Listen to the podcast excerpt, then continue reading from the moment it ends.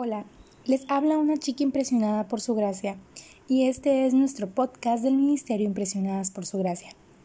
Estás escuchando Reto de Lectura 365, una chica impresionada por la palabra. El día de hoy hemos llegado al día número 150. Qué maravilloso, ¿no? Hoy leemos Job del 5 al 8.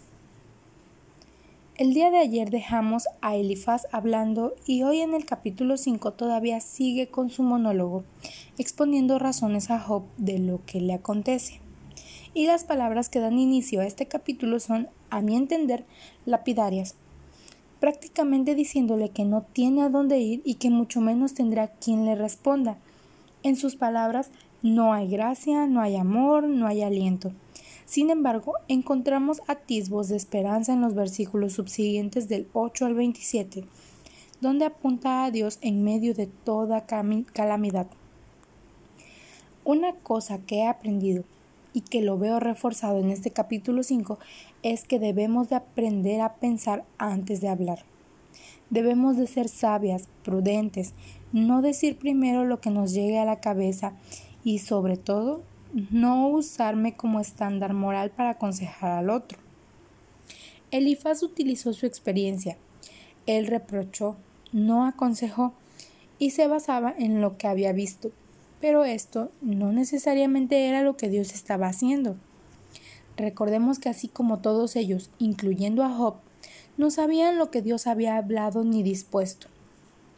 Asimismo nosotras no sabemos lo que Dios está haciendo en la vida de otra persona que Dios nos guarde mejor de creernos que tenemos todo el cuadro completo cuando alguien está sufriendo o en pruebas. En los capítulos del 6 al 7 vemos a Job responderle a Elifaz. Me impacta sobremanera sus respuestas, y aunque no nos dice mucho, tal vez del tono o su reacción, sus palabras hablan de un hombre que mantiene la cordura en medio de todo. Job reconoce su situación clama a su Dios, pero mantiene sus ojos donde deben de estar, en Dios. En los versículos 8 y 9 reconoce que solo en Él puede encontrar descanso y que solo su Señor puede conceder que su petición sea concedida, pero a la vez reconoce que ha sido Dios quien, quien consintió en aplastarlo. En medio de su discurso, me llamó la atención este versículo, el 14 para el abatido debe haber compasión de parte de su amigo. Compasión. Algo tan raro en estos días. Y es a lo que Job anima a sus amigos en ese momento.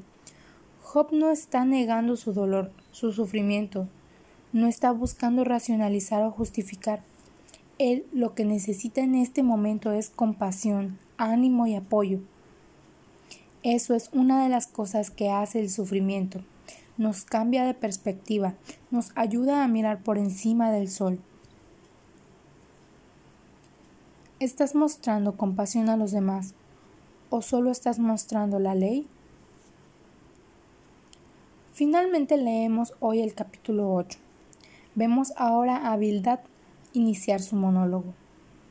Recordemos que ya han escuchado la conversación entre Elifaz y la respuesta de Job donde pide compasión y comprensión pero Bildad inicia de una manera más fuerte que el anterior amigo. Es como si las conversaciones fueran escalando de tono. Parece como si de su respuesta anterior su amigo entendiera que él se presentaba como justo y asegura que Dios no rechaza al íntegro, animando a que deje de ser impetuoso y que atienda que había pecado.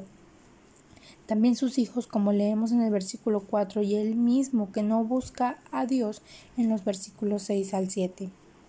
Ciertamente no podemos negar que también aquí encontramos un enfoque que apunta a Dios, donde claramente vemos cosas de su carácter. En el versículo 20 vemos que Dios no rechaza al íntegro. En el versículo 21 vemos que también Dios nos ofrece esperanza. Y en el versículo 22 vemos que Dios es quien toma la venganza en sus manos. Qué bueno es saber que en Cristo ya tenemos acceso libre al trono de la gracia. Qué bueno que en la obra de la cruz hoy tú y yo tenemos perdón y de esa forma sabemos cuál es nuestro refugio en medio de las pruebas.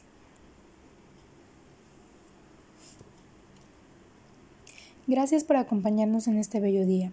Nuestra oración es que Cristo viva en tu corazón por la fe y que el amor sea la raíz y el fundamento de tu vida, y que así puedas comprender cuán ancho, largo, alto y profundo es el amor de Cristo.